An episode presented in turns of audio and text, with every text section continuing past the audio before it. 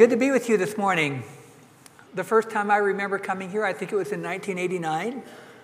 I was getting ready to go out on a new venture with the Lord. I was getting ready to go to Romania. It was still under communism at the time.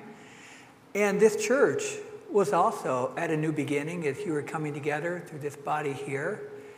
And um, ever since then, you, have, you as a church have had a part in making it possible for me, me and Ann, to serve God in Eastern Europe and now back here in the U.S. Um, nine years ago, you as a church opened your doors and your arms to us as we came back for the, um, burial, the burial of our son, Stephen, who had died. So, you as a church, uh, you have a, a special place in our hearts, and we're so grateful for the role that you've had in our lives. Um, you, if you know a little bit about me, you probably know I've been losing my sight. I'm legally blind. I have uh, probably 1 or 2% of my sight, so you may be wondering, does this guy see me? Well, I see a little bit. Um, if you come up to talk to me, and I'd be happy to talk with people afterwards, it'd probably help me if you mentioned who you are, even if I know you, because my vision's a bit cloudy. This is a team effort, isn't it? Um, so I work with Cru in the staff care department. We um, send people throughout this country and around the world, and I work in a department that provides care and leadership development for them. And as was mentioned, Ann just finished a degree. She got a master's in counseling in mental health. So later on this summer, she will start working through a ministry that uses counseling in the setting of a local church as a way to reach out into the community. It's something she's wanted to do for years, and after 40 years, God's opened up the doors for her to do that. If you are interested in learning about our ministry and following us, there will be uh, a sheet in the lobby where, where will it be? It will be with my wife. Um, and uh, you can uh, give us your information, and we would be happy to keep you updated on what God's doing and also ways you can be praying for us and be involved in that. If you and I were to sit down and get to know each other, we would share something about our stories. Um, we tell things about our lives, our families, how we grew up, if I were to tell you a little bit about myself, I might tell you that when my parents got married, my mother was told she might not have any kids. Well, I'm here today, and so obviously that doctor was wrong. If you know me well, you know that I come from a large family. I have 10 brothers and sisters. So that doctor was really wrong. Uh, my mother said that after she had a few children, that same doctor came back to her and said, Mrs. Powers, Every time I read you've had another kid, it makes me want to take my diploma back to medical school. um, so, if we were to share our stories, we would um, maybe tell some funny things like that, maybe some meaningful stories. But you know what? Um, there's some things I wouldn't tell you. I wouldn't want you to know about them because I'm embarrassed. Now, think with me God also tells his story. Um, God's story intersects with his people. He reveals something about himself through his people. And um, have you ever noticed when God tells the story about his people, about his family, what does he do? He tells some things that show the the heroic deeds of his people. He shows their great faith and their deep love. But he also shows them in their weakness and in their humanity, their, their failures and their mistakes. This morning, I'd like us to think about how God's story and our stories intersect with each other. Um, and I'd like to do that through looking at the life of Joseph, I understand that uh, you as a church are going to be looking at Joseph over the next few weeks. And um, this morning, I'm going to take just a few moments to look at a couple periods in his life, uh, stopping to reflect on what are some things we can observe for that, from that, and what are some applications that we can make.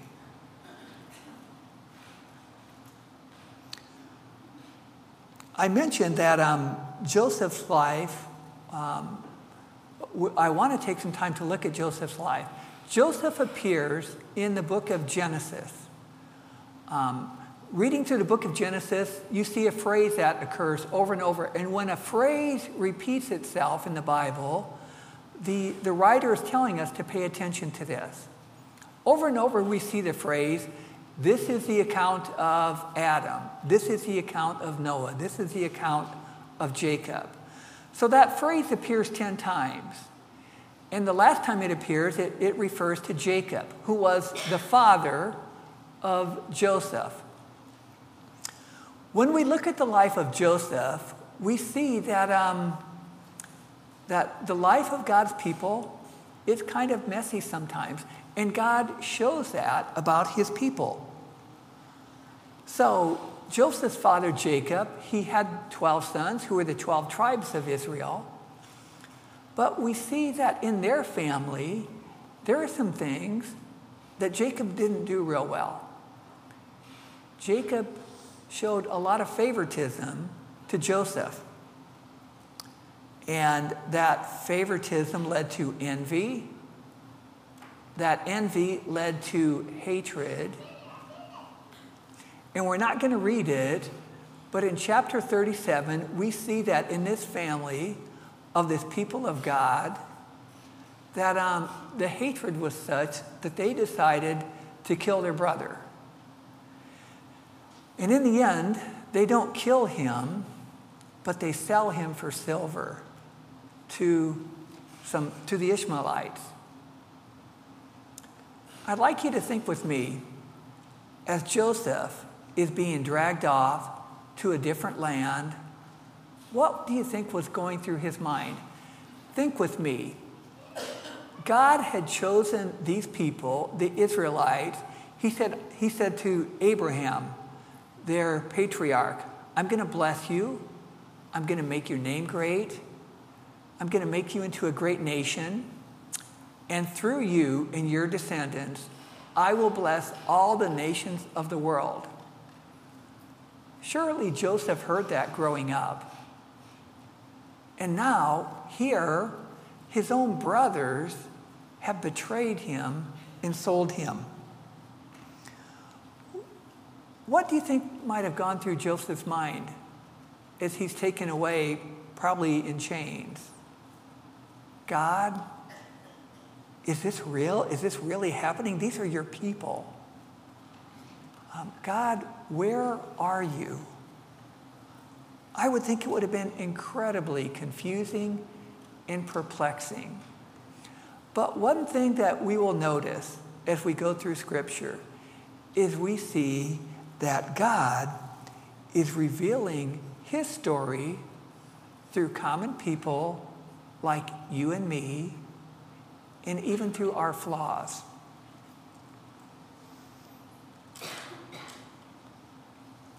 We see this in Joseph's life. Here, this people that was set aside to be a blessing to the world, and um, they aren't reflecting well in the life of God right now. The life that you and I have, God reveals Himself through us as well. Common, everyday, ordinary people. He uses our strengths, our gifting. He also works through our flaws. He works through people that you have sent to the ends of the earth through missionaries. But he also reveals his story through each of you on your farms, in the schools where you teach, the coffee shops that you go to. God is telling his story through common, everyday, ordinary people. The way we live is important, it matters, it points people to God. Even when we make mistakes, how we handle that, when we acknowledge our mistakes and apologize, when we forgive others and seek to grow together, God is revealing his story through us. Okay, so Joseph is being dragged off, dragged off to the country of Egypt, and I'm going to ask that um, this passage, these verses from Genesis 39 be read, and we'll pick up the story and see what happens when he gets to Egypt. Genesis 39, 1 through 4. Now Joseph had been taken down to Egypt. Potiphar, an Egyptian who was one of Pharaoh's officials, the captain of the guard, bought him from the Ishmaelites who had taken him there. The Lord was with Joseph so that he prospered. He lived in the house of his Egyptian master. When his master saw that the Lord was with him and that the Lord gave him su- success in everything he did, Joseph found favor in his eyes and became his attendant. Okay, so Joseph, here he is in this distant land. Did you notice the phrase that was repeated in just these three verses? The Lord was with him. It says that again a little later in this same chapter. Here's Joseph in a distant land. In the world's eyes, it might appear that he's been abandoned by God in these terrible circumstances. But God's word says that God was with him. Was Joseph aware of this? I'm not sure. But even in these dark, bleak circumstances, especially there, God was with him. We see a similar idea in Psalm 23. You'll recall that psalm where David talks about the fact that God is his shepherd.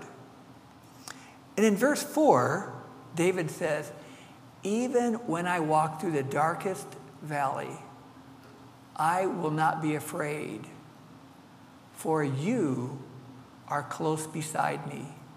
Your rod and your staff, they comfort me.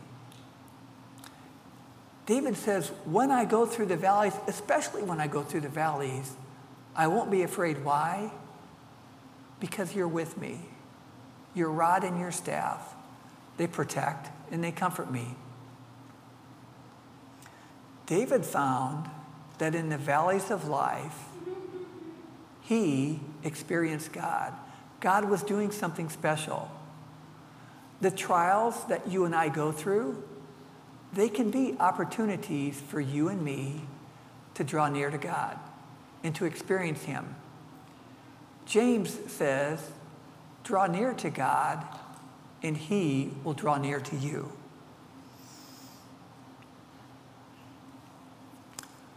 I mentioned a little earlier that um, our son Stephen died nine years ago.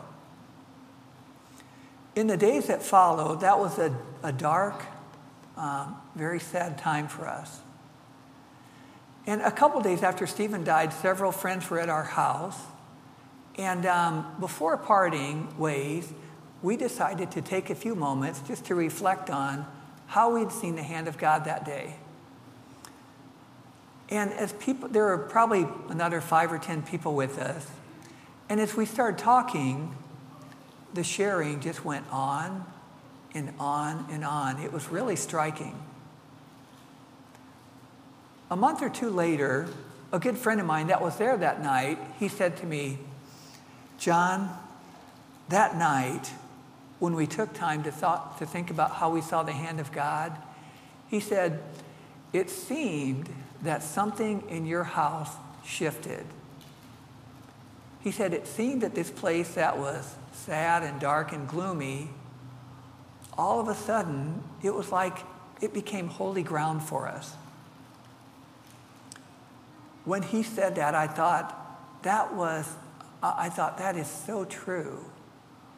I think what was happening then is that we were seeking God in our brokenness and sadness, and He drew near to us, and we experienced Him in a special way.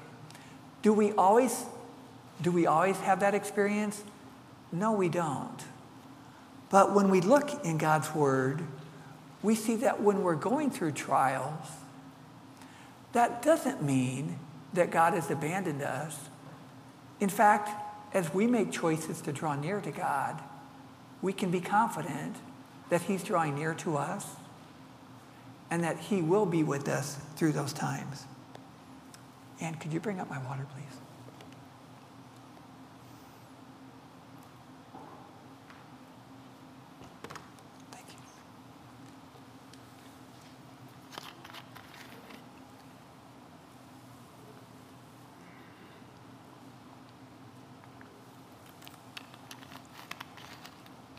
What I'd like to do now is to fast forward in the life of Joseph.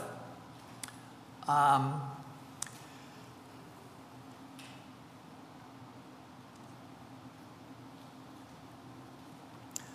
I'm going to skip over a number of things because I'd, I'd like to look at one last moment in Joseph's life when he reveals himself to his brothers. So, fast forwarding over several chapters,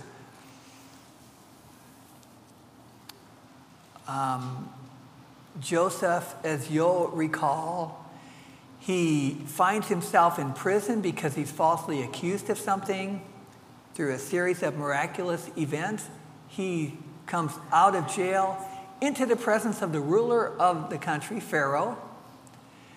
And um, about this time, there's a great famine in Egypt. Joseph's brothers come to Egypt looking for food, and they encounter Joseph. And after a series of exchanges, Joseph decides to reveal himself to his brothers.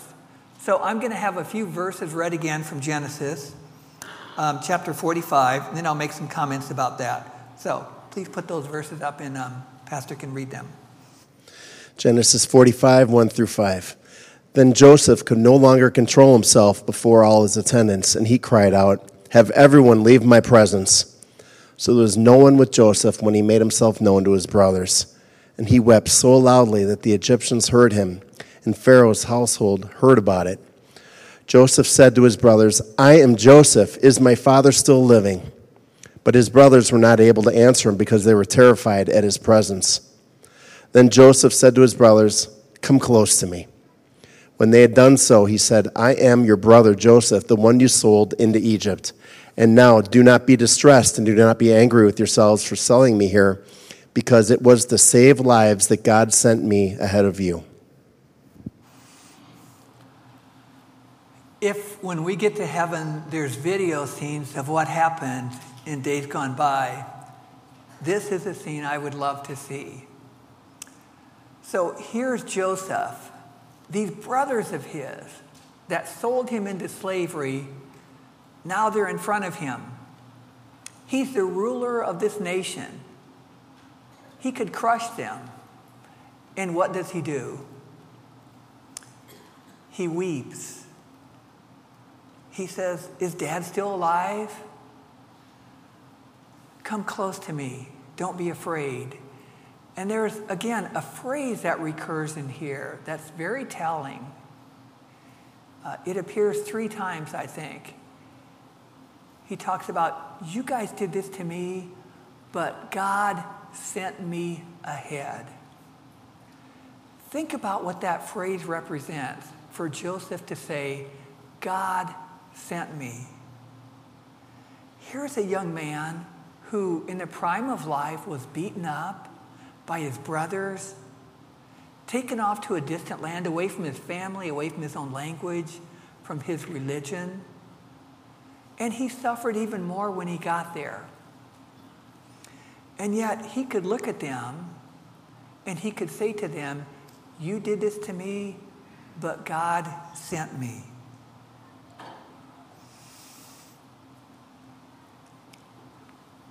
I think that is an incredible example of Joseph seeing that God was the author of his life, and he learned to accept that, to trust him.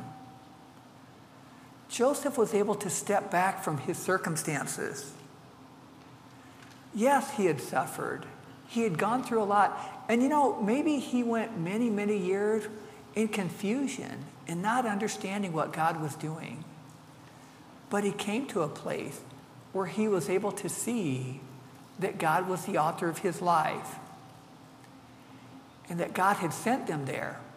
And I think that shows us that God was able to step back and look for and see the hand of God and to trust Him with that, in spite of what that meant to Him, and to accept that, to accept that God was in those things, even though they were very difficult for Him.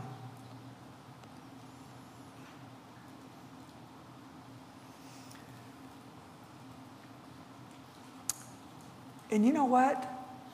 As we look at what Joseph did through his life, the circumstances in his life, they pointed people to God in his greatness. Think with me what happened in his life. He was betrayed by his own brethren. He was sold for silver. He was falsely accused and condemned. And later on, he was raised up to a position of rule, and he became the Savior of the world in his time. Isn't it beautiful to see how Joseph's surrender and his trust in God gave him an opportunity to point people to God and his greatness? I referred to the fact earlier that God is telling his story, and his story intersects with our stories. As Joseph was trusting God, that pointed people to God in his greatness. But that involved a lot of hardship and heartache for Joseph. Joseph is an example for us. Do you struggle to trust God with the way He is allowing the story of your life to be written? That's pretty normal. I think Joseph struggled with that. Even in these verses we read, we see that Joseph just wept as he revealed himself to his brothers. When we look in the Psalms, we see lots of Psalms of lament where God's people are pouring out their hearts in their confusion, in their anger, in their fear. I think those Psalms show us that this is part of life with God, if we're honest, the suffering and the struggle. There's joy and celebration as well, but the Psalms of Lament show us that, that trusting God also involves going through hardship with Him. In my own life, I used to tell people that if I was writing the John Power story, I would leave the blind chapter out. But several years ago, I stopped and I thought, wait a minute, John, you are a follower of Jesus. You know God, you know He's good, you know He's powerful, you know He's wise. So I've decided I, I just don't want to say that anymore. I don't want to say that I can write a better story with my life than God can. I want to be a person who trusts God with the circumstances that He allows to be a part of my life, just like Joseph did. When I say that, don't hear me saying that this is easy or I have this all figured out because that's not true. I struggle with my blindness a lot. But I trust that He's in it. Joseph trusted that God was in his circumstances. When we read some of the great novels that have stood the test of time over history, often we see that there are moments in the story when the chapters are pretty dark and pretty bleak. And then we marvel as the author takes those dark chapters and he weaves them into a bigger, grander story that has beauty, sometimes in ways that just takes our breath away. And that is true for us as followers of Jesus. We can trust that He will weave together even the dark chapters of our life into a bigger story that points people to God and His greatness. Joseph had dark chapters in his life. And it's encouraging for us to see how he learned to trust God. I'd like to close by just taking a few moments to refer to Jesus and what he did when he faced trials in life. Um, I think the temptation for us sometimes when we're going through hardship and we're not doing well, the temptation can be to kind of pull away and isolate until we're all better. We don't see that in Jesus.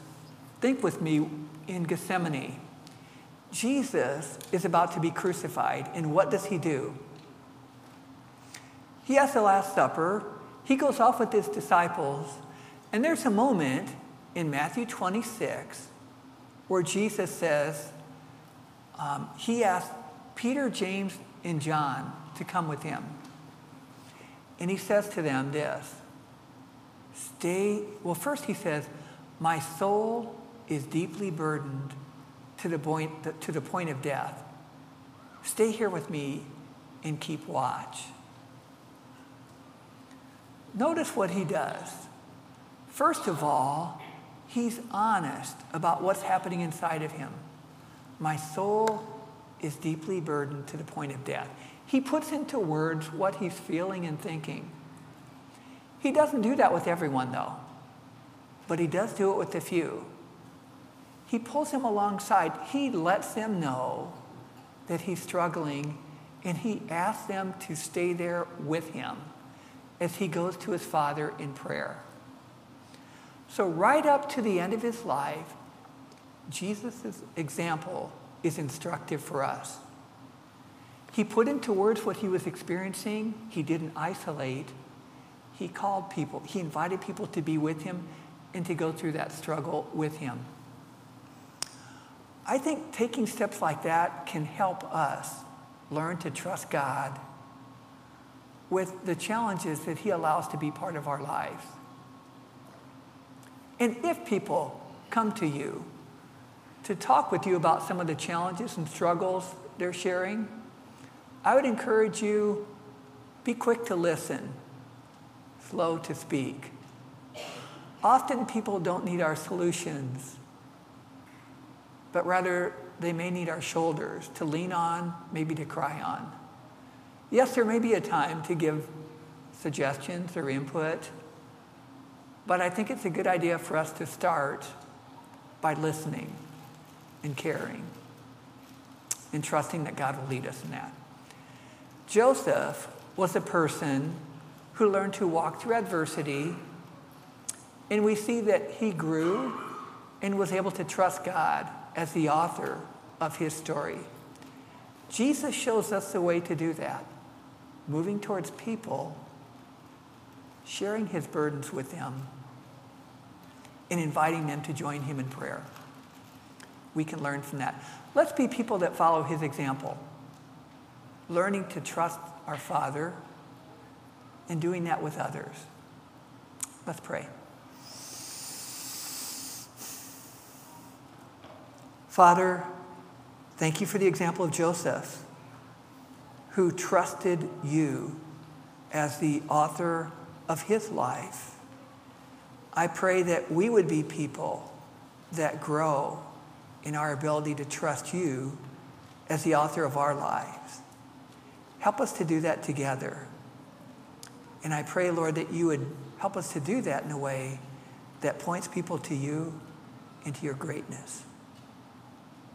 And Jesus, we pray these things in your name. Amen.